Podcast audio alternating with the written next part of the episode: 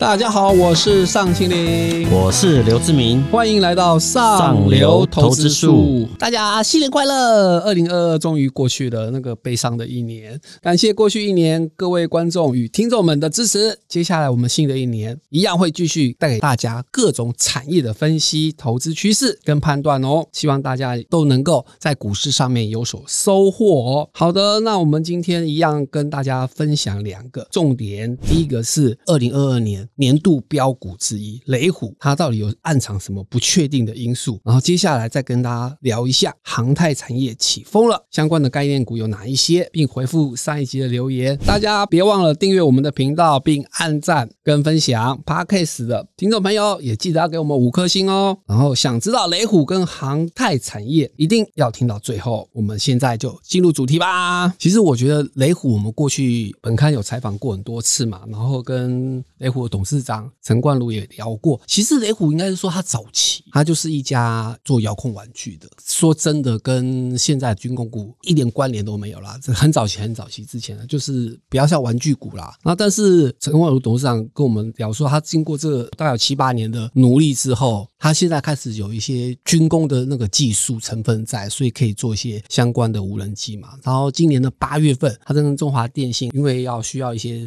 网络数据的配合，所以又展示出来。然后我们蔡总统也也特别去看，所以哎，发现到真的我们的军工股，特别是无人机这块，我们有一点影子。然后就从那一件事情开始，蔡总统巡视之后，雷虎有有展现出他的无人机之后。股价就开始涨，就从大概十五块到二十块附近，就拉到四五十块。但是涨到这么多，其实我们仔细发现到，还有一些小细节，其实投资人要注意了。因为毕竟，首先第一个，股价涨三倍，现在还值不值得追，大家一定要注意。然后我们可以发现到有三个主要特别，第一个，在大户持股的部分，投资人一定要注意到。雷虎从十五块涨到五十块，将近五十块的过程当中，大户的持股是从二十七 percent 降到二十 percent。大户持股就是千张大户。照理讲，我们过去有常常提到说，这种大户持股的关系，就是我觉得这家公司很好，大户持股才会一直增加。但是它怎么会是股价上涨之后，大户持股开始下降？就代表，哎，这个可能有我们不知道的原因，或是或许雷虎订单还没准备好，或者说这个订单可能会在。不会这么快的及时发酵，所以这个要注意。第二个，我们要发现到，我们仔细看一下，股价会飙涨哦，通常会搭配营收的配合。我们讲航运股那时候大涨的时候，我们就可以明显发现到嘛，就是营收一直跳，获利也一直增上去，然后股价也一直涨涨涨涨涨涨。但是这次雷虎可能是题材发现的早，所以它先反应了。但是营收其实在二二年的时候其实没有跟上来，那我们二三年就要密切观察。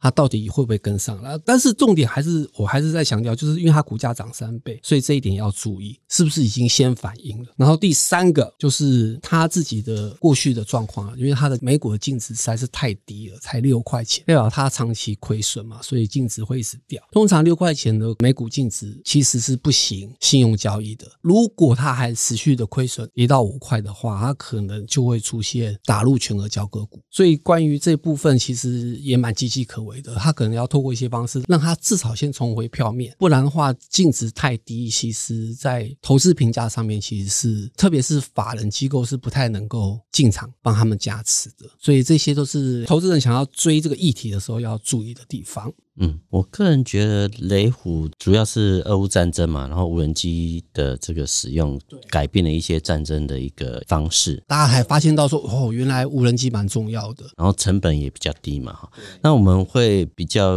认识雷虎的状态，是因为他其实在去年有去参加汉光演习哈，是跟中华电信做一些配合。其实他的确在军事是领域上，他已经有进入那个门槛了，只是说他验证的那个过程是不是真的有。符合军规的这部分，其实目前大家还是对他有些信任度不够嘛。但是我觉得他的门槛是已经过，已经有到呃一定水准。那再来就是蔡永在家里有弄一个无人机的产业特区嘛，哈，那他也是里面重要跟中华电信合作一个重要的一间公司。我觉得它技术上是应该是没有什么问题，但问题是最大的问题是在它价是从十几块涨到四五十块嘛，其实涨多其实就是一个利空嘛哈。那股价市值变这么高的时候，那它是不是它的营收是不是有跟上来？这个可能是我们今年要特别去关注的一块。那目前看起来雷虎的确在第一波上涨力道是很强，那看起来它的大户的指标也有在下降的过程，所以我们这还要多一些警惕啊，就是多一些警觉。我觉得是可以跟大户一起先冷静冷静，是对。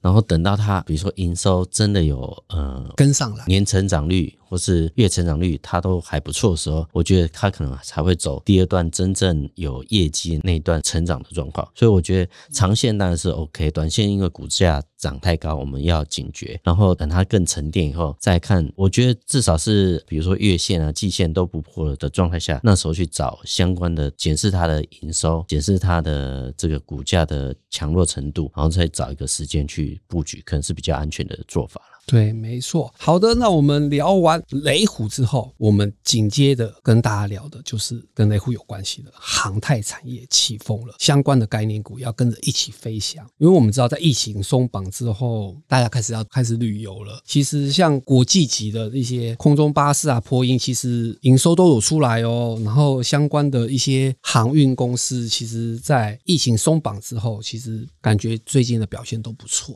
对，志明哥你怎么看？其实航太产业很有趣了哈，就是因为疫情时代它是冲击最大的产业。疫情过后，大家都等于是报复性旅游嘛，然后其实你坐飞机的需求越来越多，所以其实在航太这一块的零组件的一些库存的备料部分，其实都都要提高很多。因为毕竟你过去几年最惨的时候都还要把飞机封在那个沙漠里面，那现在全部都提出来要加入营运的时候，其实你还是要很多后续的这些零组件的准。倍嘛哈，那有一个比较有趣的现象，对台湾比较好的现象是，因为其实，在疫情这段时间，过去像在美国、像欧洲一些零组件公司，它当然可能原来也是在航太领域体系的，可是因为比如说欧洲的状况不好，其实有很多小企业其实它受到冲击，它甚至是可能倒闭了。那这样比较不稳定的状况下，台湾的这些公司其实它相对是稳健的，这就是这些零组件就会下到。到亚太地区来嘛，哈，然后所以对台湾的这些零组件公司都会很好，像宝一啊，像这个祝融啊，还有像千富精密这种长期的这个航太相关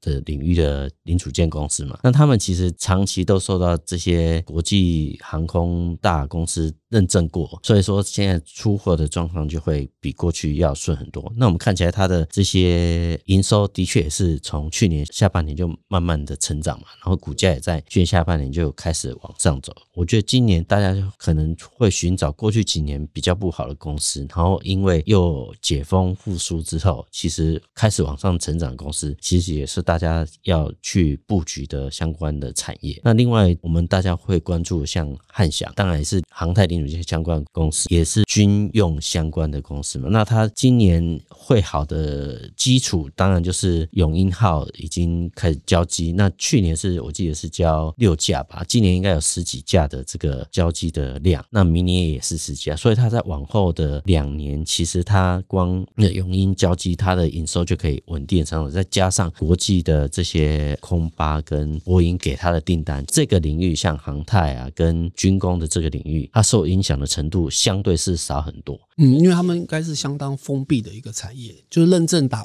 打进去之后就是有稳定的订单了。那现在法人的思考就是，我怎么去选明年上半年的产业？第一个，它不能衰退嘛，然后会稳健成长。所以说看起来这像军工、航太这个领域的公司，它就有这样的特色，所以资金就会往这方面去布局，是比较相对是安全。那等它除非他们又涨了一大波以后，可能还会再转到下半年会变好的公司，那时候可能就有一些转换。所以说目前看起来，这个航太领域跟军工领域这个是比较安全的。对今年的这个营收成长啊，或是 EPS 的成长，它是相对稳定的。对，因为其实我们可以看到，目前从国际的角度来看，就是科技股其实能在修正嘛。因为看 Tesla 每天都在一百美元保卫战，然后 Apple 最近又创了近年来的新低，所以很显然，这个几个重要的科技龙头指标表现都不好的状况下，其实科技股的库存修正好像还没有结束啦。但是相对起来，其实传产股可能这这几年其实反而因为疫情之后就是已经开始复苏了，所以走的比较前面，所以相相关的民生相关的一些产业，我是觉得是可以注意的啦。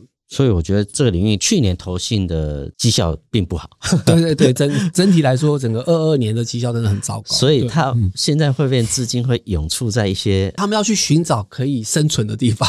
对，就是说他第一个他要去找一个一直往上垫的一个产业。所以我觉得军工跟航太是上半年大家比较容易去布局的一个产业。对，没错。好的，那我们节目最后呢，来回应一下上一集。上一集提到了麦当劳跟停车场都不能少了，它。这两档工业电脑股最具爆发力。一位网友叫框框，他说：“工业电脑以外，还有什么产业是二三年景气衰退的环境下，依旧是有投资成长的呢？”这实在太好了，就是我们刚才讲的军工股跟航太股。那志明哥还有什么其他的？我觉得要更扩充一点，就是电动车相关的对零组件嘛。这大家可是大家就害怕特斯拉跌太多。嗯，会不会受扫到风台尾？不过今年的状况，你可能不是用 Tesla 概念股去去看，因为你看哦，Tesla 以前都是成长七八十 percent，连续成长好几年，那它今年只有成长四成而已，所以投资部分是要找。成长率，而不是找它的 base 比较大的这状态。所以说，今年很多传统的车厂，它在做电动车的，其实它的成长的趋势是比 Tesla 的成长率要高。电动车的是百花齐放，是百花齐放。所以说，比如韩国现代电动车，其实它去年是获得那个风云车的这个认证嘛，然后今年也会卖得很好。然后其实韩国相关的这些公司的电动车零组件也会不错。那像台湾就有一家叫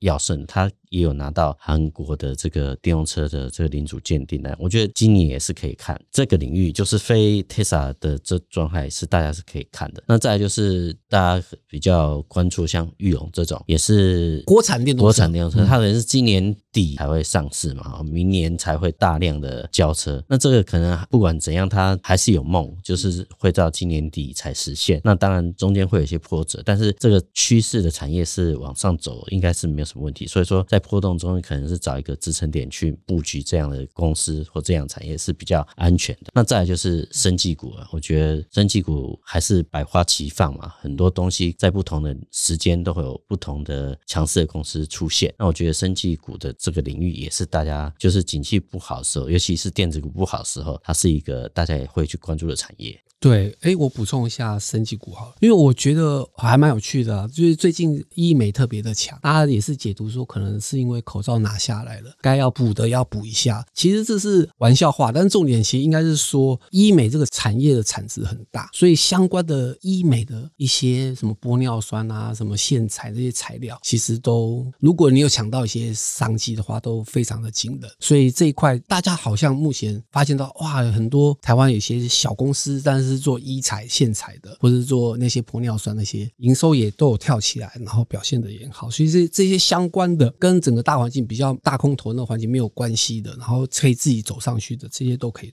多留意。好的，大家看完了，别忘了留言给我们哦。我们今天就聊到这里。对内容有兴趣的朋友，也欢迎购买《财讯双周刊》第六百七十六期《上流投资术》。我们下次见，拜拜。